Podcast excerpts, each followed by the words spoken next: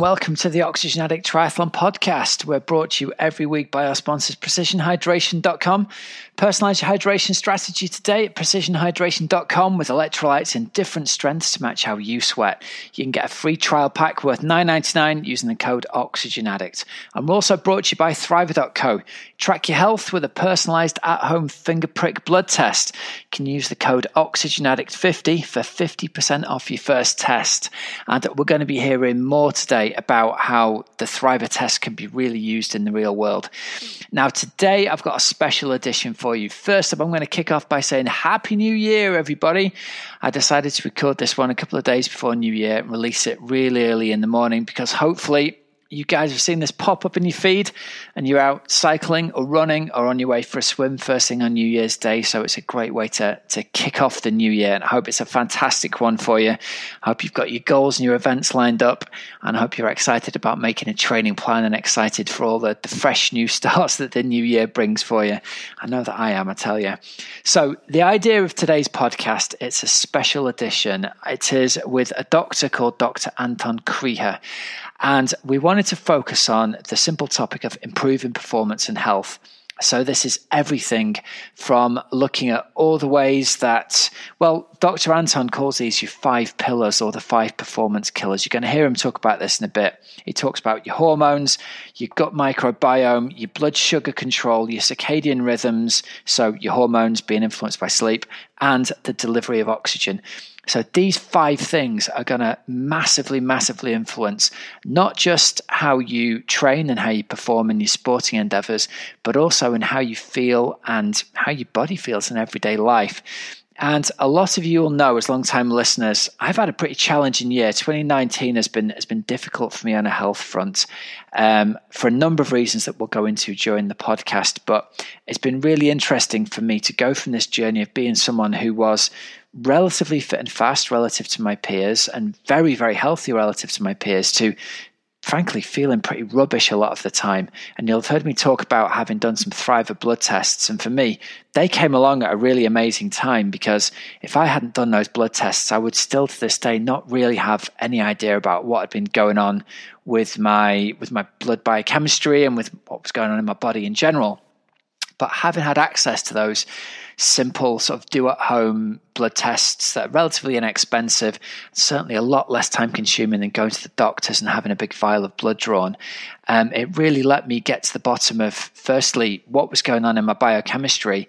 And then the second piece of the puzzle, luckily for me, Dr. Anton Krige was or is a listener of the podcast, and he contacted me and said, Look, let's have a chat with me over Skype.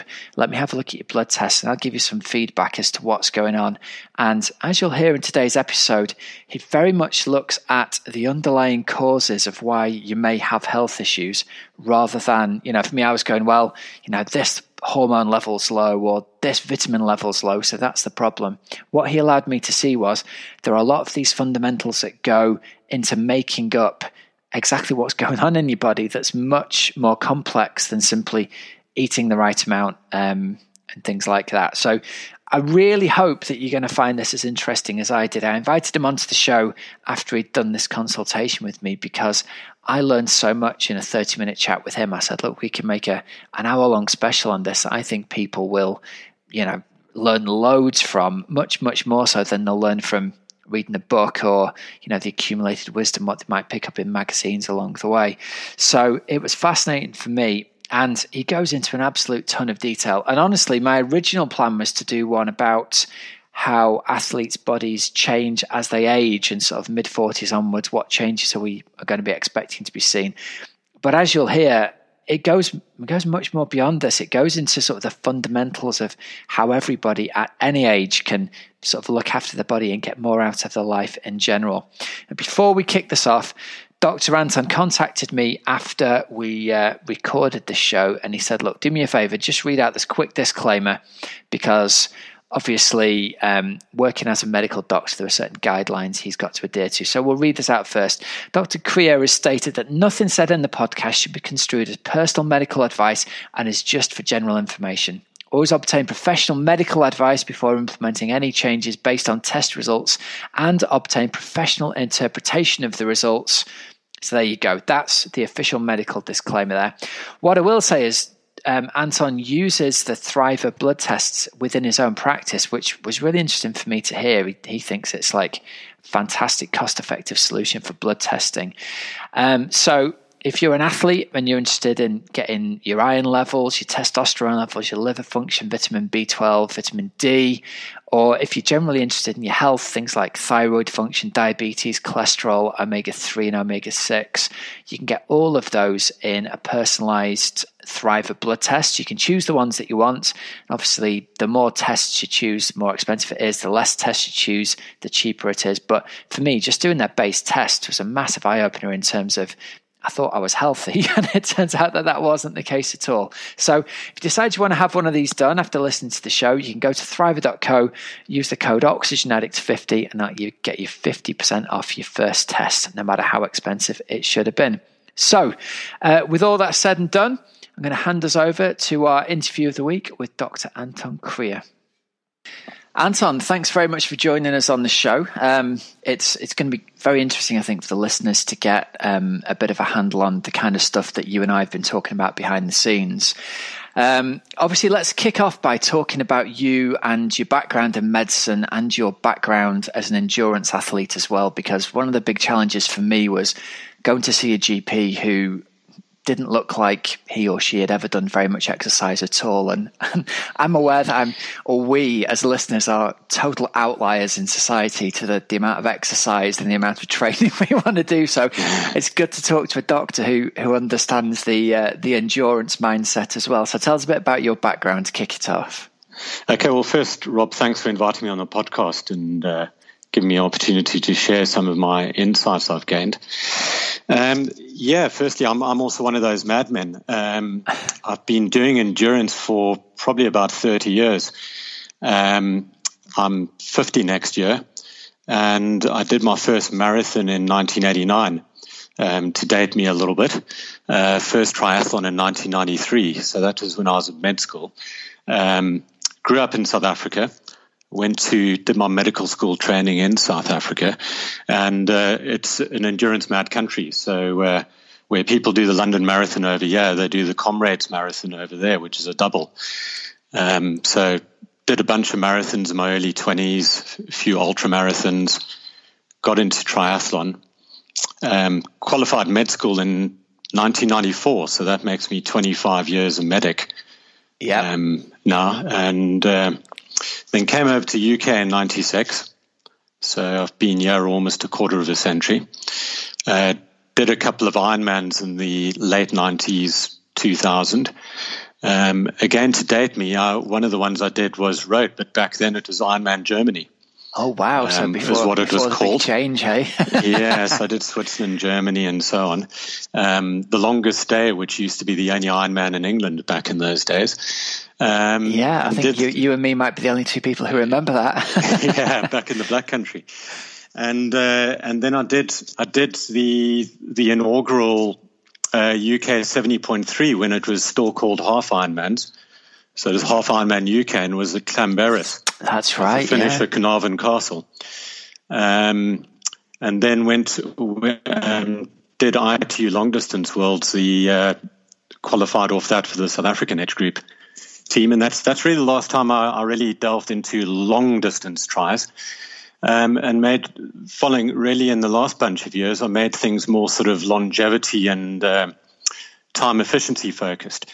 So I, I, I really now mostly alternate between obstacle course races and sprint distance tries for the last five or six years, and uh, I think just with the aging body, I think there's personally sort of more benefit out of the power and speed, strength side of things, and a little bit of the agility and lateral movement thrown in with the obstacles racing, and it's a lot of fun. So, so that's sort of my my kind of endurance sport side of things. Yeah, so you um, definitely kind of done the full spectrum.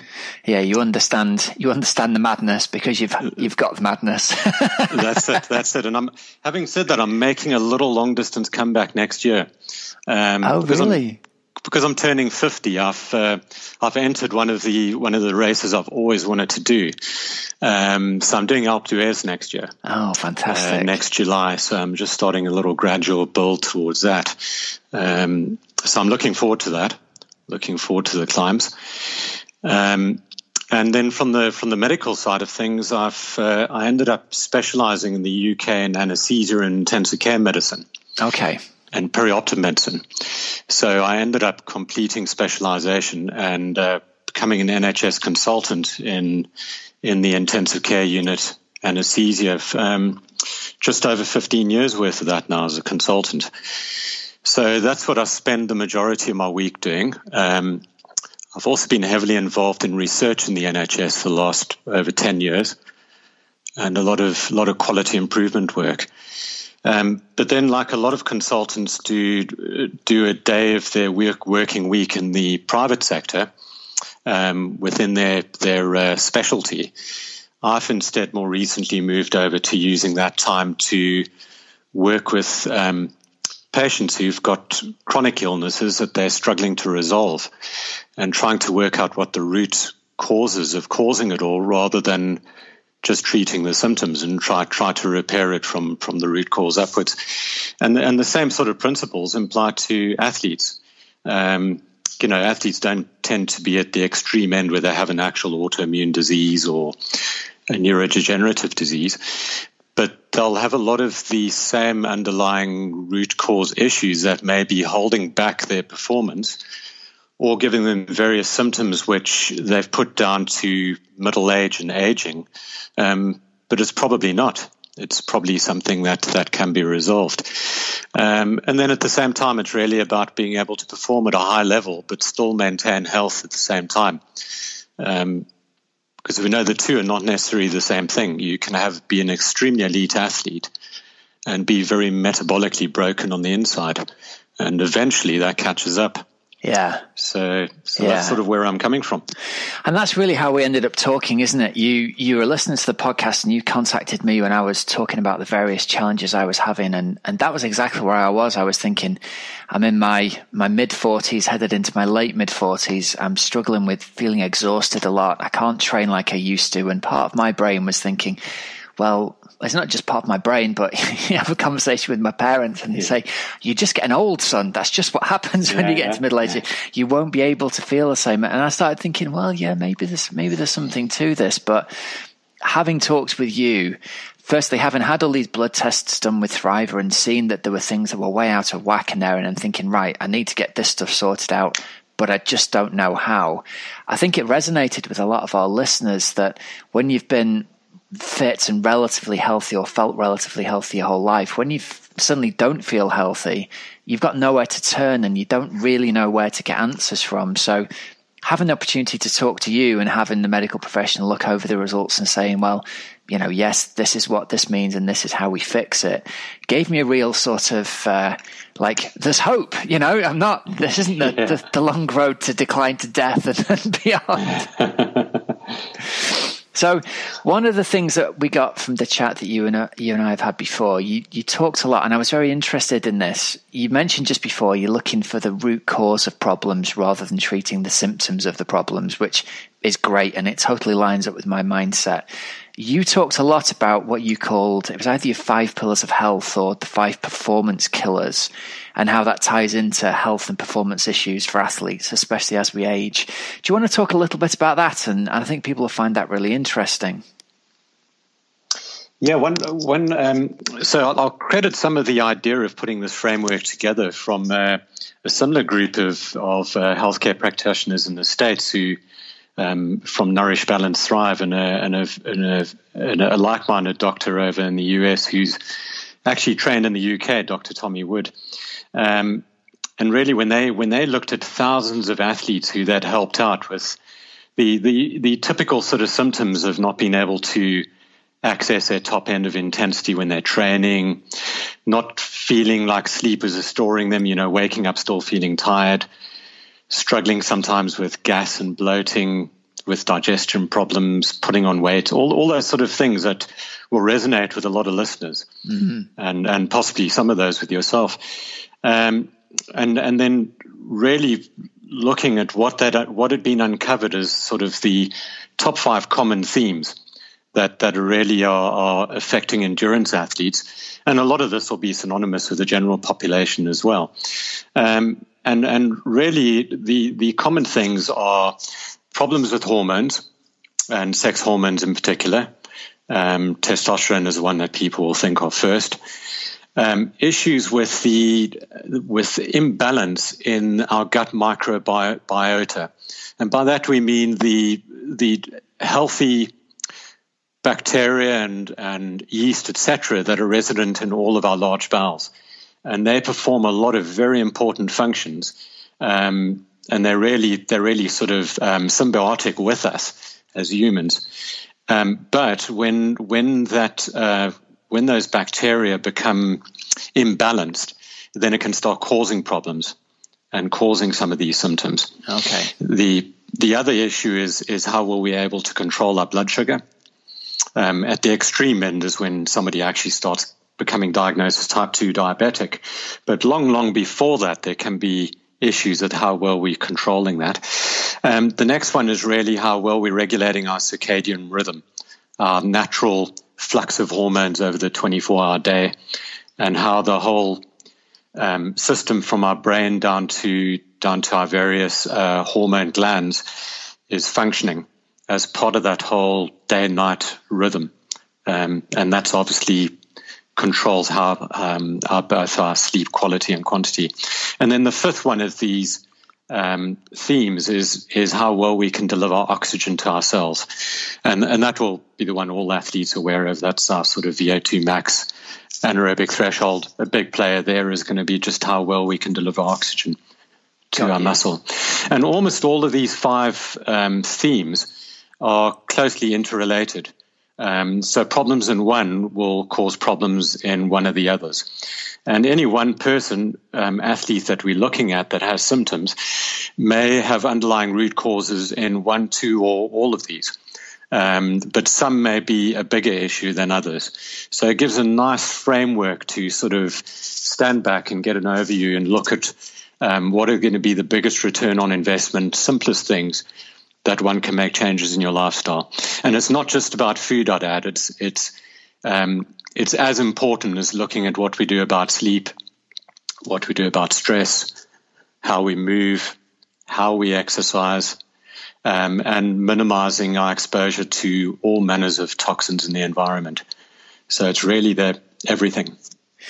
It, it, it's very interesting you mentioned there because my, my next thought was to go, let's talk about food. But with you spending so much time there focusing on you know sleep and circadian rhythms and the effect that has on our hormones, I'm laughing to myself because since we talked a month ago, obviously a, a big part of the change that's happened for me is changing the way that I've been eating, and and in a way, because that's quite visible, that's quite an easy change to make because every time I go to the fridge, yeah, there's different yeah. stuff in there. The big challenge for me has been my habits of basically needing more sleep, needing to get to bed earlier, needing higher quality sleep. Yeah, it's been a yeah. really difficult habit for me to break, and, and I'm nowhere near it still. I'll put my hands up. Last night I thought, right, it's coming up to 10 o'clock. I need to go to bed now. I went to bed and then I carried on doing exactly what I would have done at the computer, except I was in bed for two more hours.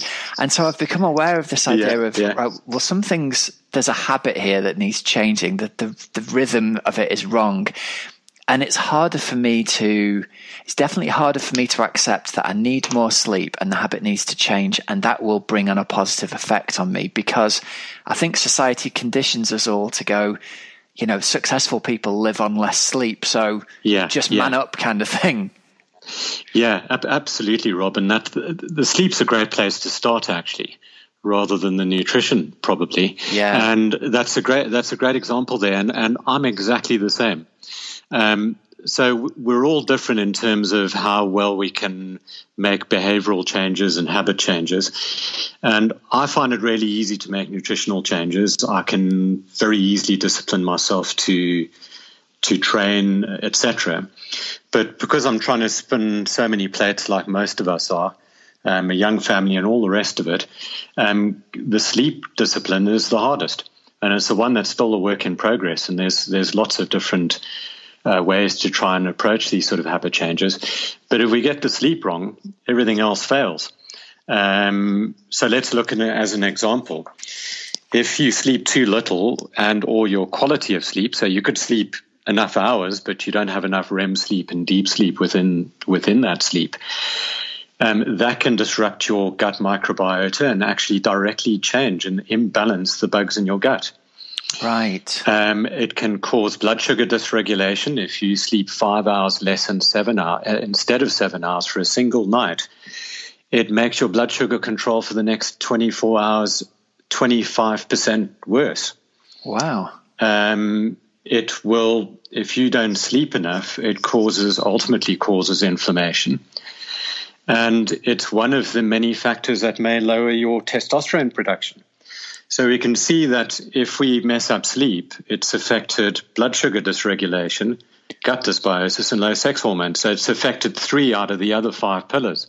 Yeah, that's um, just really through the one pillar, isn't it? Yeah, um, it'll cause an increase in the stress hormone cortisol. Um, that's going to affect how you control blood sugar, but it'll also affect how you increase lean muscle mass if it's excessive. And then, of course, if you're training really hard, um, you only gain the adaptation to the training during the deep sleep phases of sleep. So if you've done a big training block that day, if you end up sleeping five hours instead of seven hours that night, you kind of wasted your time. You've negated half of the benefit from the big training effort. Um, and you've not really got maximum return on investment from the uh, from the endurance effort and the, the strength training. Wow, it's it's so obvious, isn't it, when you get told the facts in front of you? Um, yeah, yeah. That, that you, that you think, well, you know, when someone says you literally, there is no. I remember years ago a physio saying to me, you know, if you're going to do your strength training first thing in the morning and then do your aerobic workout, you may as well have not done the strength training. And I thought, yeah. wow. And it's the same here, isn't it? If you if you do all this other stuff and you cram it all in, but then you don't sleep and everything else becomes wrecked because of it, you really have to start questioning what you're doing and why. Yeah, yeah, absolutely. Um, so if you think about it, a lot of these things cost nothing. Yeah, it cost a it cost a lot of effort um, and discipline. But I think the the and, and that's one of the biggest issues we have with all of this stuff. Um, the the general medical approach of trying to find a pharmacological treatment, a new drug, and treat um, and treat a symptom of a particular chronic problem. That's actually a very attractive for people because it's very easy to pop a pill. Yeah. But to make behavioral changes, particularly around sleep, um, is much, much more challenging.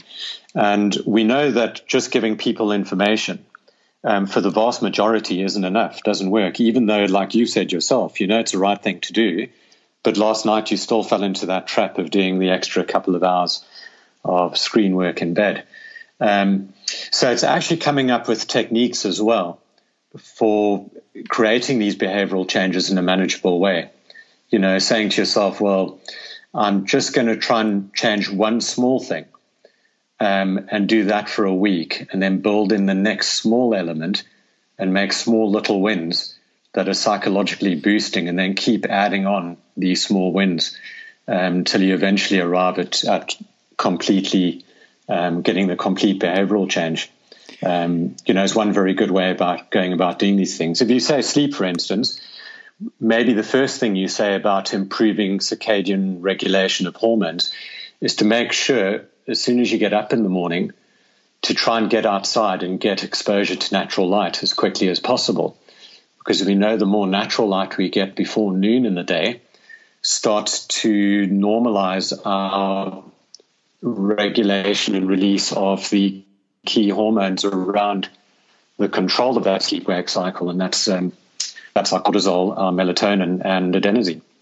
Um, so that could be just the first thing one does, and then you keep building, keep building on top of that habit. It, for me, it even feels like just tracking this kind of stuff would be a really great place to start. I've got Training Peaks there that records the training that I do and plans out the training I'm going to do. I pay no attention whatsoever to when I'm going to go to bed, when I get up. It's all completely random. I never track it. I couldn't tell you outside of, you know, last night what my sleep habits are. But if it's so fundamental, it's something I need to take care of, it sounds like. Absolutely, and and tracking can be a great way to do it. Um, I and that's that's what I've done because I perceive uh, sleep as my is equally the thing I need to work the hardest at and the hardest for me to get wrong, and basically stay up too late working on my laptop. Um, so I, I, I moved to a wearable called the Oura Ring, and there's you know there's more than one product out there, but that that that sleep tracking is something that allows me to a if if it's giving me if I can see in front of me on the app bad sleep scores, the idea is that it shames me into better behavior the following yeah. night. And the other thing is that there's so many different interventions one can use to try and improve sleep quality and quantity and um, a lot of them will work for everybody, but some are quite individualized.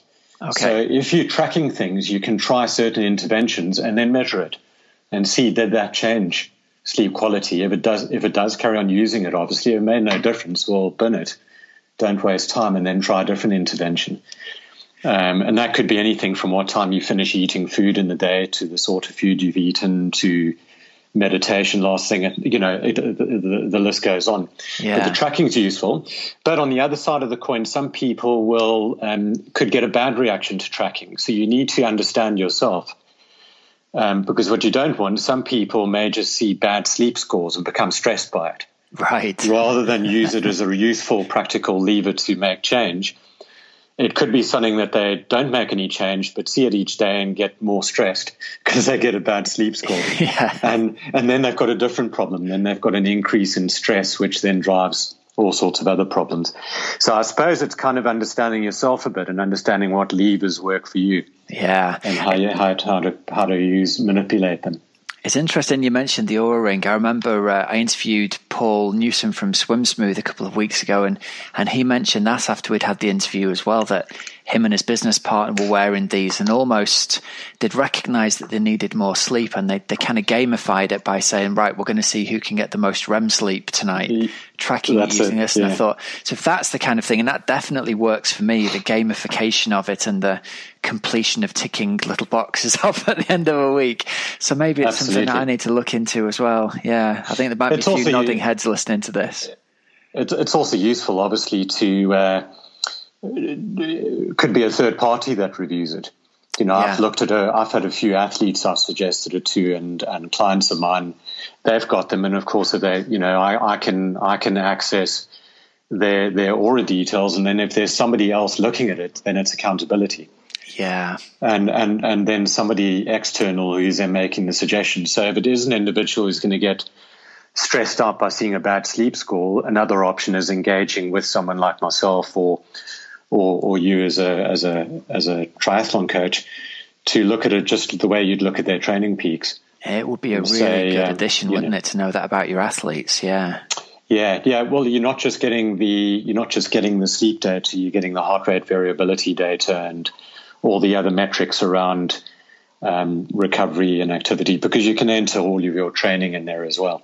Um, right. Okay. I'm, I'm, well, I'm certainly not trying to sell or endorse the Oura Ring, um, but it, but it's just it's just in terms of um, wearables and trackers can be can be useful. Yeah, um, and and obviously useful for more than one function apart from sleep.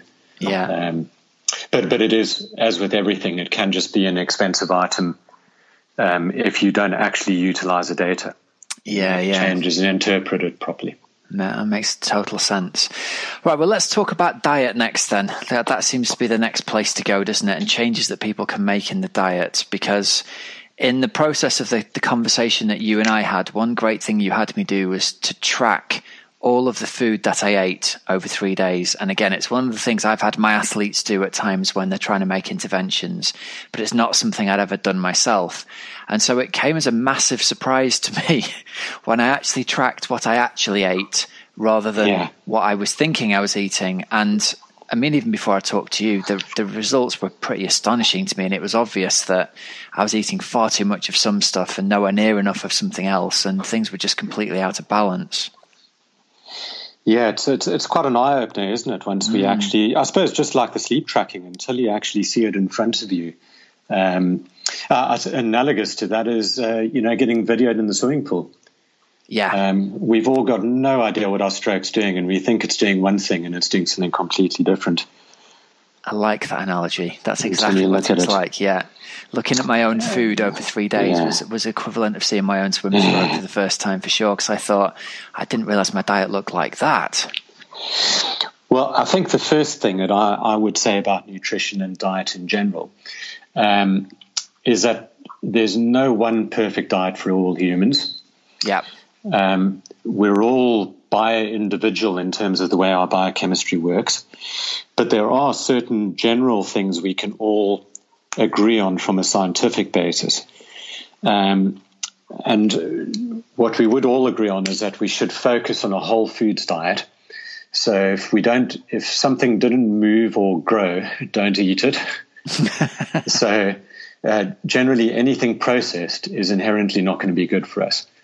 So highly refined carbohydrates um, and items that are that are that are processed and packaged. So if you've got to read the label and it's got twenty or thirty ingredient list, it's not going to do you any favors. It's going to have items in it that are that are, have a lot of industrial seed oils, high in sugars, and all of those things are inflammatory to everybody, including um, athletes. Yeah. The the other the other broad things in terms of nutrition is that what's good for you this year may not be exactly the perfect nutrition for you in a year's time. So it is going to, going to change over time. Um, the health of our gut microbiome is going to change the way we're able to manage different foods. So that has an influence, and that's part of what I mean by being bio individual. And then the other de- the other sorts of details around eating and food is is the the timing of when we eat and the time where we time different sorts of macronutrients makes a difference. And then it's also thinking about not just about the caloric density of foods, in other words, how many calories we're getting in, but the key is also making sure that what we eat is as nutrient dense as possible. Yeah. And if, if we think of what most of the Western world have been eating for the last 30 years, it's incredibly cal- uh, caloric dense in other words, um, there's loads and loads of calories, um, but very, very poor in nutrient content. Um, in terms of the standard Western diet that's highly processed, lots of refined carbohydrates. So it's missing out on lots of um, vitamins and minerals, um, essential amino acids and proteins, etc. So I suppose that's that's just sort of a the broad view of things. Yeah. Of course, one of the big issues is that we have uh, contradicting messages every single week or day in the major media, websites, podcasts, documentaries. They're very topical at the moment in the last, certainly in the last three weeks. Yeah, doing the rounds. Um, and most of these are filled with misinformation or cherry picked research studies. And, and part of the big problem is when it comes to nutritional research, it's not even really research, it's very, very weak research. So, uh, so we really, to a large extent, have to look at high quality randomized control studies, and we have to look at how have humans thrived as as as a species for over 2 million years.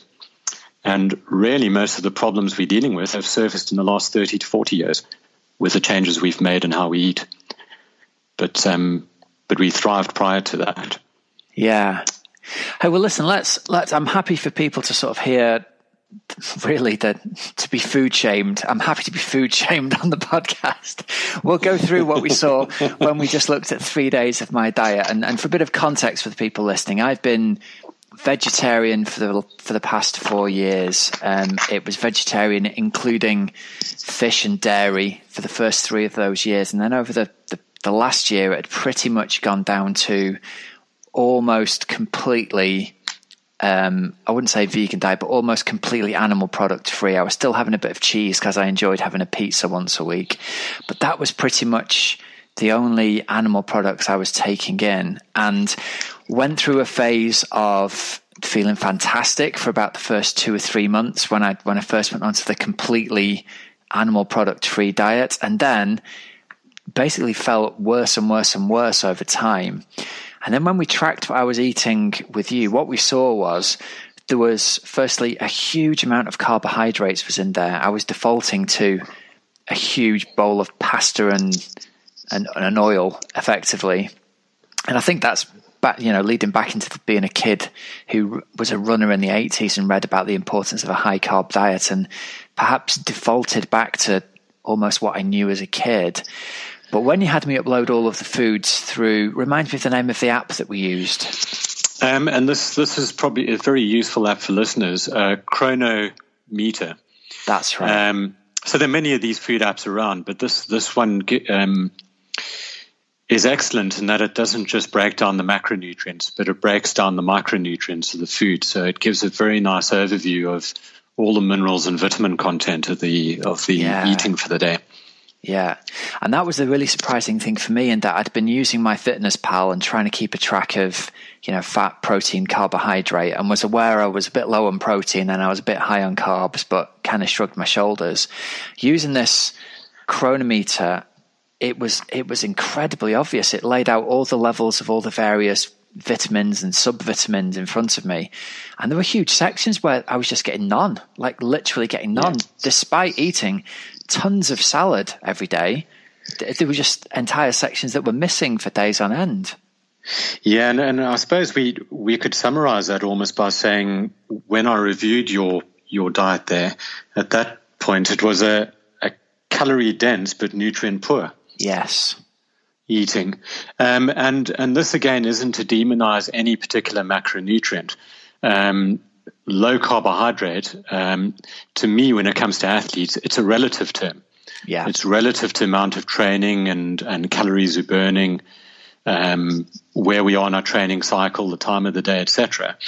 But when we looked at your data, I can't, I don't, I vaguely off the top of my head, I think we, you were consuming around three or 400 grams of carbohydrate a day. Yeah. But you'll say yourself that you, you weren't doing intense training over this period of time it was really sort of um, moderate distance runs, 30 yeah. 40 minute runs, but of swimming. So you really wouldn't be requiring that sort of carbohydrate requirement um, as opposed to somebody in at the peak end of an Ironman prep where, you know, they, they may be utilizing two, 300 grams of carbs. Um, so it's all relative, isn't it? Yeah, yeah, of course. Um, th- the next thing that struck me was when we looked at my my protein intake. Now, protein was something that again I knew I should have been taking care of. I knew I should have been having more of it when I was, you know, eating an entirely vegetarian diet. It it wasn't something I was ever really tracking. And again, I look back and I think I was stupid and I kicked myself for it. But I think it's a very similar story to a lot of my friends who've followed a similar path from having talked to them. Um, I was getting nowhere near enough protein in, and the protein that I was getting from plant proteins, it sounds like it wasn't really doing the job I needed it to. Yeah, and um, that's also just while we're on it, an important point to make, even about um, tracking uh, the food intake with Cronometer. Um, when it tells you your micronutrients and macros that you're consuming, that's still not guaranteeing that you're able to absorb all of that efficiently. Yeah. Um, so that's sort of part of the equation. So you, you could see a good protein intake off a certain amount of food, but it's not guaranteed that you're effectively absorbing all of that because not all proteins are, protein sources are absorbed equally well in the gut. Um, and the same for various vitamin sources, etc. Um, protein in general, I think, is one of the big can be one of the biggest um, problems or challenges for people to take in. Um, I think often traditionally we think of mostly strength athletes needing to get in um, larger amounts of protein. But there's plenty of sports science showing that uh, endurance athletes doing um, significant endurance training volumes need all, pretty much similar protein dosaging per kilogram to what strength athletes need. And we can break down a lot of muscle mass during long endurance workouts. Um, so it's pretty key to make sure we keep up the protein intake. So I think sort of a ballpark for people that are training hard is is really sort of 1.5 to 2 grams per kilogram of protein a day. Um, So if you're talking somebody that's 70 kilograms, we, we're really talking any anything from 100 to 140 grams per day. And if you start tracking that, you see very pretty commonly. I mean, I've got your app open here, and just one of the days I looked at was 96 grams, 80 grams, and and uh, it, it's quite hard actually um, to to get that amount of protein in. Yeah, um, for a lot of people, and and particularly it's it, this is seen much more, even more commonly in in uh, female athletes. Find it harder generally than males to to keep up the protein intake. Um, the the other thing is that there's a limit to how much protein you can absorb in a single sitting or a single meal. So when you do work out your daily requirement, you probably need you need to ideally spread that out over sort of three to four intakes, if you will, um, okay. because you don't really absorb more than say 30 to 40 grams at one time. Um, and then again, timing. You you'd ideally want to get in a dose of protein soon after you finish a really hard workout, um, and that to to make sure that we're minimizing any catabolism and and uh, muscle breakdown. So it's all about where you spread out the dose, the actual total dose, and and timing again. And, and it's interesting as well. You've got those and actual protein quality. Sorry. Yeah, no, sure. I mean, we'll come back to that in a second because um, I want to talk again about the difference between. You talked to me about the bioavailability of animal protein against plant protein, but the phase you've got there, those three days that we tracked, I'd restarted eating fish at this point, and I can remember really clearly having had two salmon fillets on each of those days, which are probably 20 to 25 grams each. So without those salmon fillets, I would have been another 50 grams of protein less, even. So I feel as yeah, I must have been yeah. living in a massive protein deficit for the last year at the very least. Yeah, absolutely. And um, when when when when one makes dietary changes, you you always you're going to feel you can feel the effects quite quickly in terms of macronutrient changes, like suddenly changing your carbohydrate. You know, anybody will feel immediately the difference as they go from high carbohydrate to low carbohydrate. Yeah. But things like changes in protein um, won't show themselves up for potentially many months until you're gradually losing muscle mass and power and um, you know output at the top end, and it'll be even much more subtle um, becoming deficient in vitamins and minerals. You could get away with that for six months, maybe up to two years, and then one starts to feel the effect. So you quite often will get this um, this initial phase where where you make a particular dietary change and feel great, and it's often because you've got rid of a lot of bad things. Ah, okay. One, you know, somebody may move to to a clean eating sort of diet, got rid of a lot of packaged foods and takeaways, etc feel great initially because anything's better than what they were eating before. But then after six months to a year to two years, things start going backwards again, and that that sort of that that build up effect of becoming short on all those those uh, micronutrients.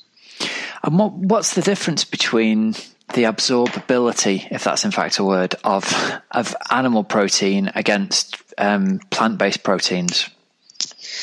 Well, one one of the well the the absorption of almost all vitamins and and um, and micronutrients is more easily more easier, more efficient for our gut um, than plant than plant derived substances, because essentially the the ruminant animal has eaten the plant already, and their their their system has broken it down, absorbed it, and activated it into a form that animal cells can actually utilize. Because various vitamins come in different forms. They often come in a, in, in a pro form that can't actually be used by the cell.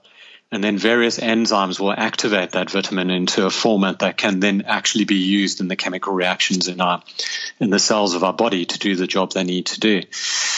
Um, so the animal's kind of done that for us already. So when when when we eat it, uh, when when we eat those sort of foods, um, we can absorb it quite readily, and it's already in the format that can be utilized. Um, plants need to be broken down by gut first, and then absorbed. and then activated. So there's several things there. Not everybody, um, everybody's gut gut is as effective at, at, both digestion and absorption of all of these these sorts of foods.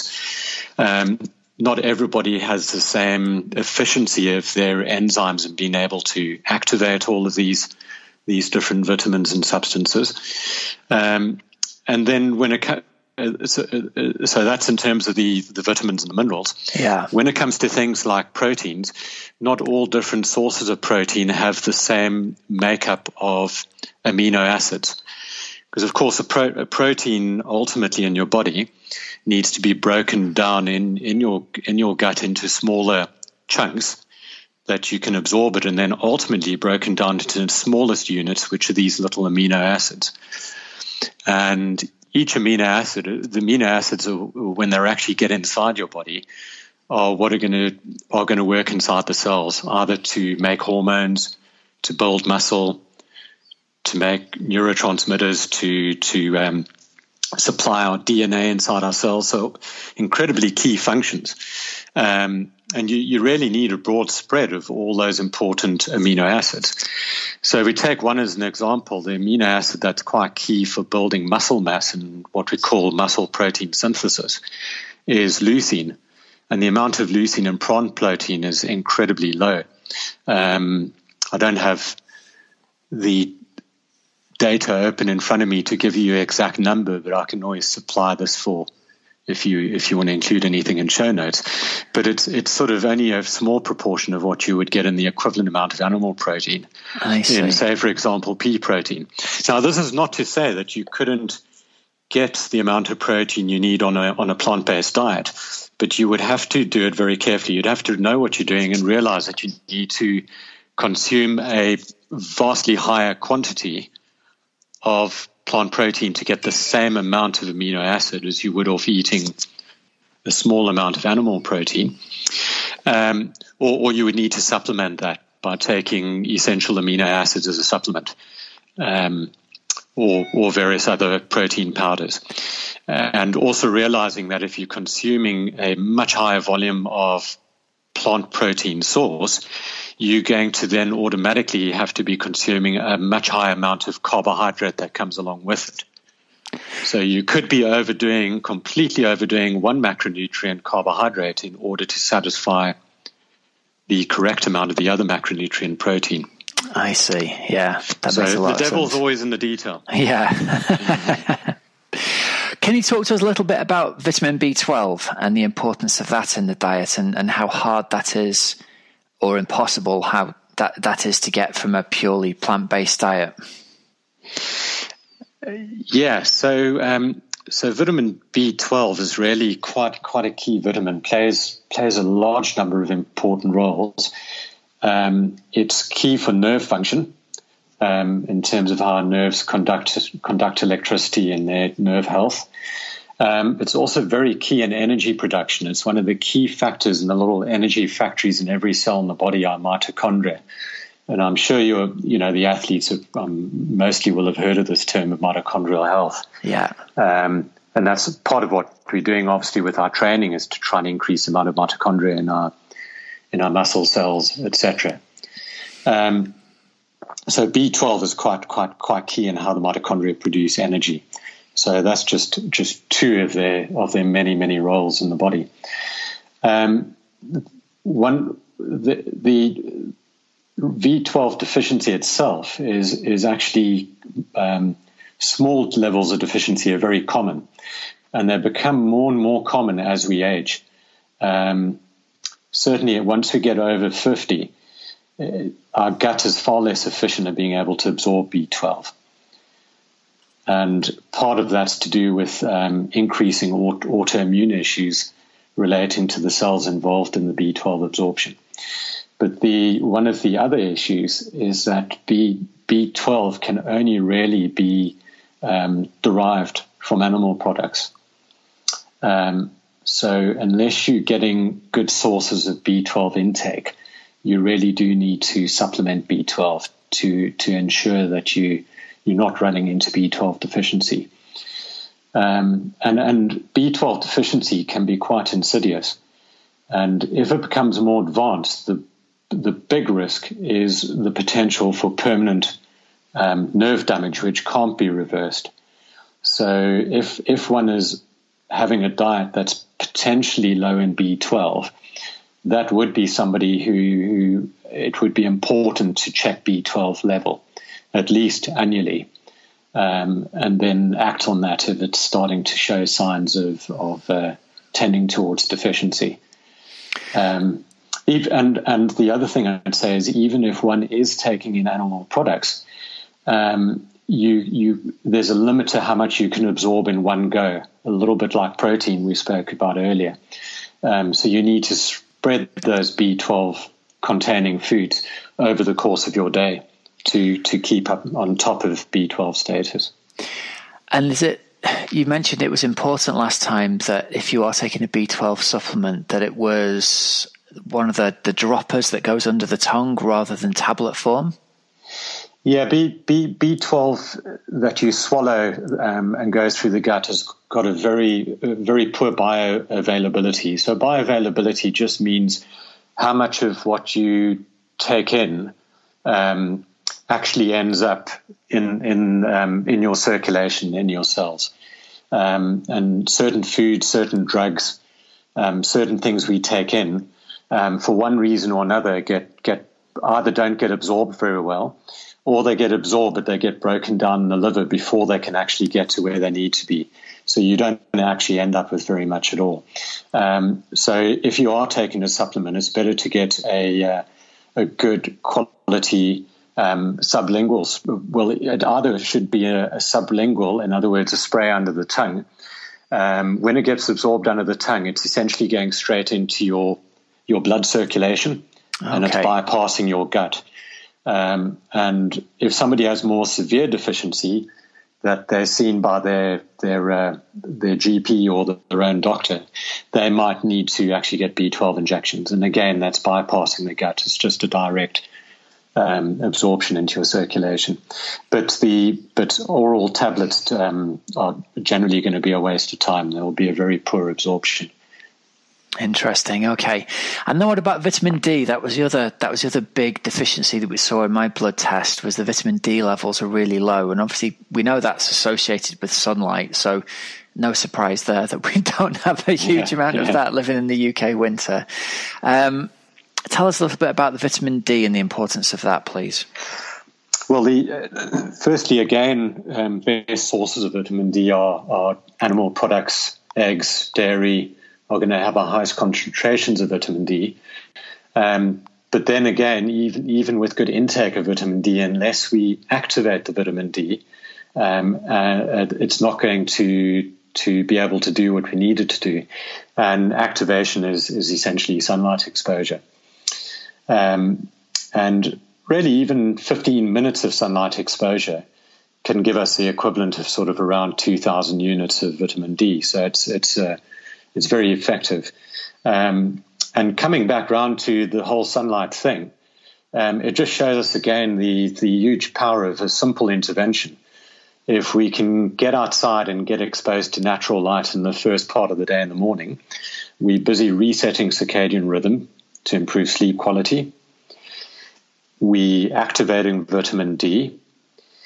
It also increases something called nitric oxide, which is another key little chemical circulating around our body that helps to keep blood pressure down, um, but also helps with energy production and and uh, reduce cardiovascular disease. So we do one thing, and we've achieved several important outcomes.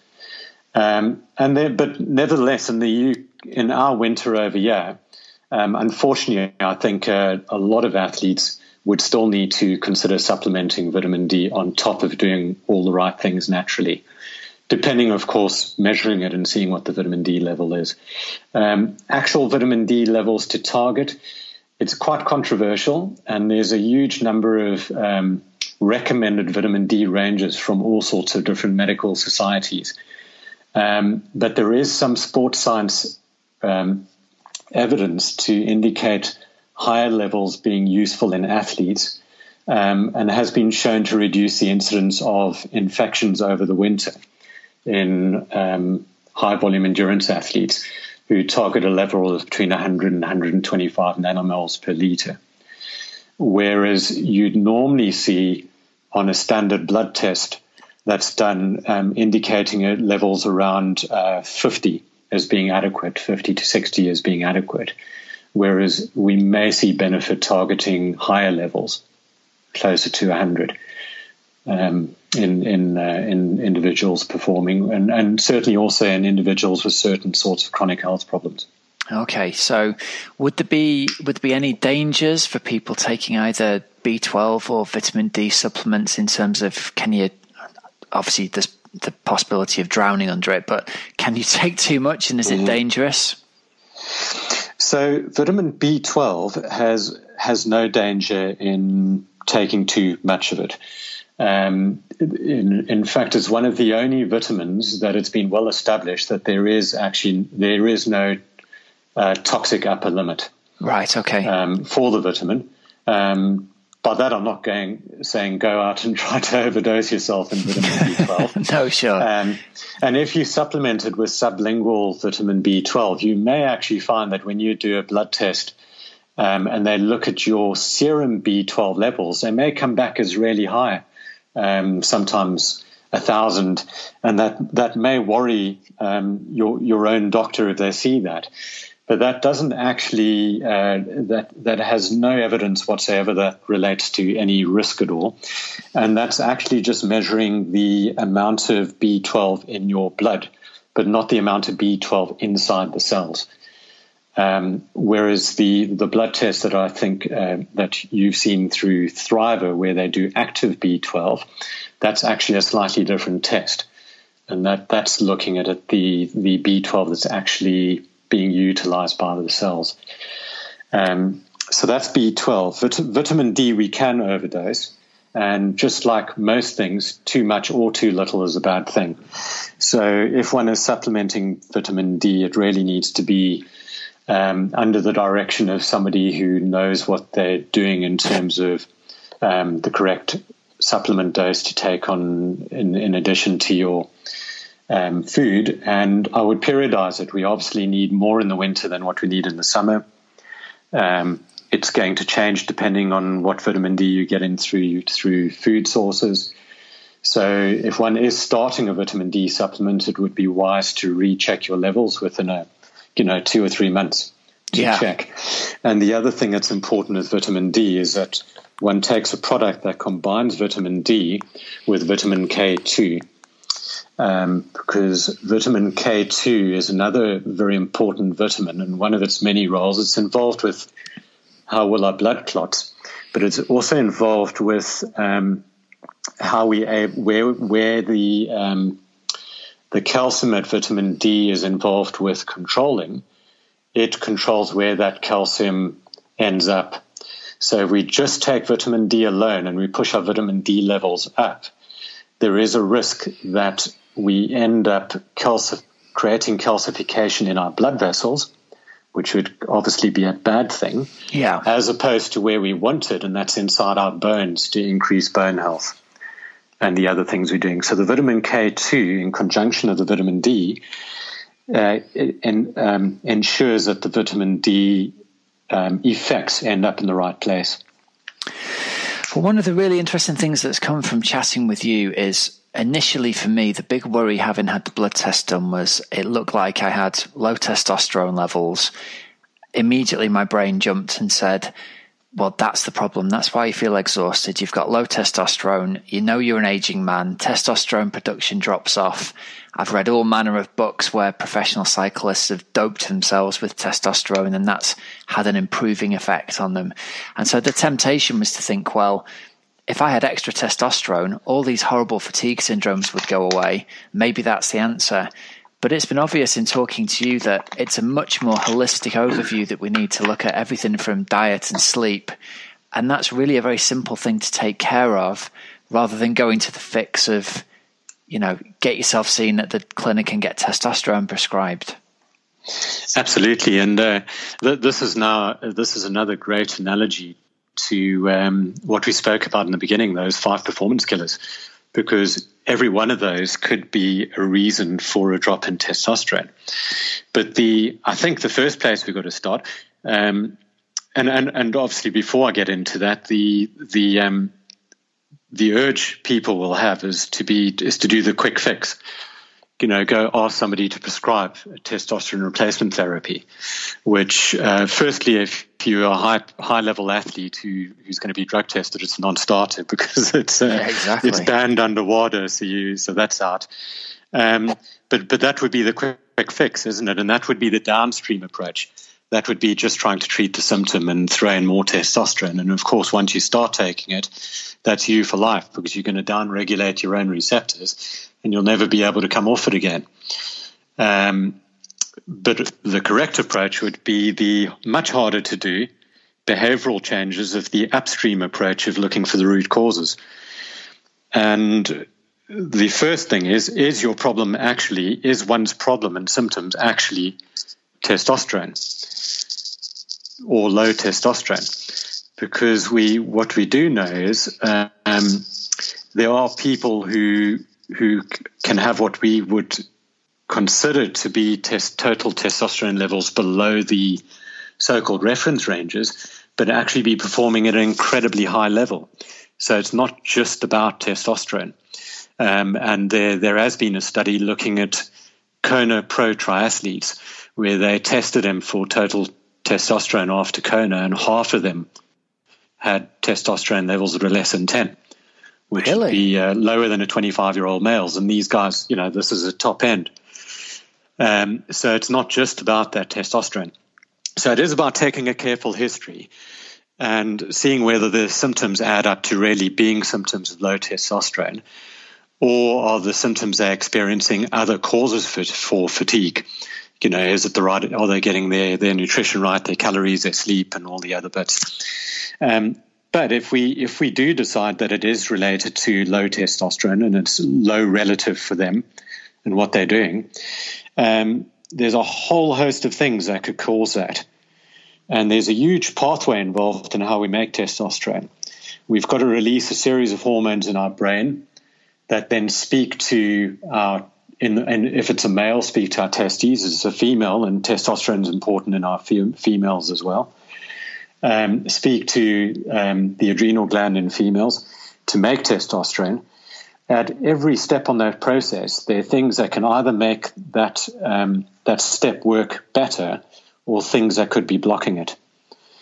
And the very common issues in athletes and triathletes is going to be inadequate sleep, overtraining, and relatively too little calories when people are in very high phases of training and high volume training.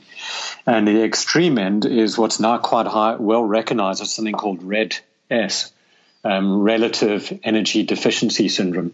And a lot of people might have seen the press recently with a high level runner in the US who's come out against Alberto Salazar coaching in terms of she's ended up at RED S with amenorrhea and um, serious drops in bone mineral density and multiple stress fractures, etc. Yeah, yeah. And and part of that whole triad is that you end up with bone mineral. It's basically drops in in males. It's drops in testosterone. In females, drops in estrogen and testosterone. And constant to that, they end up with a drop in bone density. Um, you know, you get these 25 year old high level athletes with the bones of a, of a 70 year old. Um, and then fatigue and all the other problems that go with that. So, you know, the big hitters is first check that somebody's not totally under consuming calories, um, not totally overtraining and not or too much intensity in training and need to for a while back off and just move to more um, uh, aerobic based training and and uh, and and a much lower proportion of intensity for a period of time um, if it's become a real issue and then the sleep quality. You know, if, if sleep's poor, that's going to increase cortisol. And if we have high levels of cortisol, the stress hormone, um, our pathway for making testosterone um, has multiple branches in it. And there's one one of the sort of if you think of it as sort of fork in the road in this pathway, can either go down the pathway that uh, that leads to testosterone, or it can take a different pathway and end up at cortisol. And we and uh, so we could end up stealing testosterone to make cortisol. So um, linking in with that, high levels of stress are going to do exactly the same thing. So really, those upstream things are the first things to look at. Is somebody getting enough yeah, calories? Yeah. Do they have high levels of stress and can we reduce stress either by getting rid of things that are causing stress? And stress is everything. Um, it's work stress. It's uh, spinning too many plates. It's are we carrying chronic infections? Are we getting exposed to lots of toxins and pollutants? Uh, too little sleep is a stress, etc. So we can remove things causing it, or we or we can include interventions to improve it, like mindfulness, like breathing techniques, and so on. So we got all of that, and then we can do. Then it's possibly looking at bloods. You know, we can look at other we've looked just at total testosterone, but if I'm looking at this holistically, I might look at other measurements, things called luteinizing hormone and follicular stimulating hormone, forgetting about the big words, but essentially they they the substances released from the brain to stimulate the testes to make testosterone. So we really need to know is the problem higher up? Is the problem in the brain? Or is the problem lower down? Is it where we're making the testosterone? Or is it the cells that are getting testosterone, but the recept- their receptors aren't, um, there aren't enough of them not working properly to do it? Got so you. you can see it becomes, it's a complex system and it needs teasing out. Uh, um, and it'll often be more than one of these factors that need addressing. And it all comes back to, like you said earlier on, it's it's the basics of calories, training intensity, sleep quality, and reducing stress. All of the things you need to fix in order to fix the end result that you see, which is low testosterone, rather than thinking, yeah. And and that's kind of where I've ended up with this. I've had levels of things tested and thought I need to fix the levels of things, when in reality, it's all those things in me that are out of whack. It's it's the high levels of stress, the too many plates spinning, the not getting enough sleep, yeah. the, you know, trying to layer training on top of that when everything else is going on.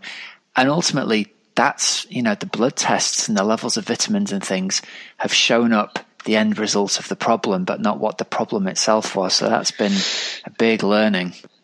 That's right, and and you know the the basics are going to take care of eighty percent of people's eighty percent of their issues.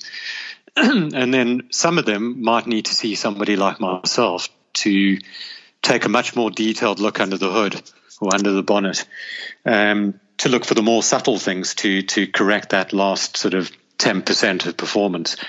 But really, in, unless we do these basics right, none of the the fancier stuff is going to work anywhere. Well, let's finish by telling people about your private practice and where they can find out more about you if they're interested in, in having a consultation with you and finding out what's going on with them. Because you run, it's bestu-functionalhealthclinic.co.uk is your website, isn't it? Yeah, that's right, Rob. Thanks for that. Um, yeah, I, I, I essentially um, everything we've talked about today, uh, I I'd, I'd take, I'd, I'm happy to see anybody either with chronic health problems um, or, or athletes who perceive their performance as dropping off. They they might be putting it down to middle age wear and tear, but possibly these are things, as we've discussed today, that can be improved and and uh, and rooted out. Um, and then, then it might be somebody who, an athlete who feels completely healthy, but they really are high, um, high level and looking for anything they can do to eke out that last one or two percent. Um, and looking at some of the detail and some of what what sports science has uncovered as some of additional tweaks that one can do, and then and then really looking looking at what what we can do to maintain high level performance, but stay metabolically and internally as healthy as possible. Um, and I, I, think it's quite possible to achieve both at the same time to maintain health and performance and try and do it together. Well, that's a great place to leave it, I think, man. To maintain health and performance and keep them both together. I think that's that's what we're all striving for at the end of the day. Anton, thank you so much for your time coming on. It's been fascinating to hear um, all the medical details, but also how you put together the whole thing holistically. It's answered tons of questions for me, and I think lots of people listening will have learned loads from it as well. Brilliant. Thanks. Thanks for inviting me on, Rob.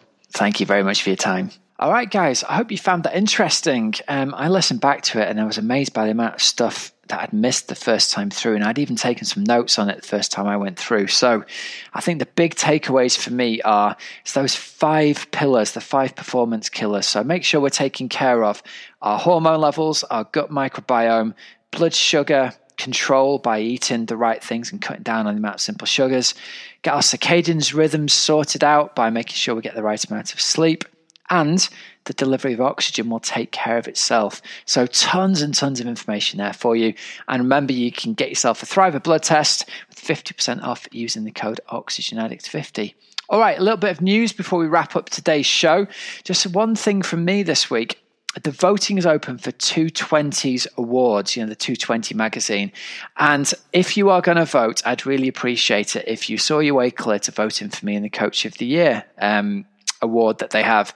I we got really close last year. I got second place, and I'm desperate to win the Coach of the Year. I grew up reading 220 magazine, and I'd absolutely love to to get that award and um, kind of have it as part of the Oxygen community and show that sometimes the little guys can wheedle through and help a lot of people out and do it through non traditional means. So, yeah, if you are going to vote, I'd really appreciate a vote for me if you think that the advice you've had from the show over the years has helped you out.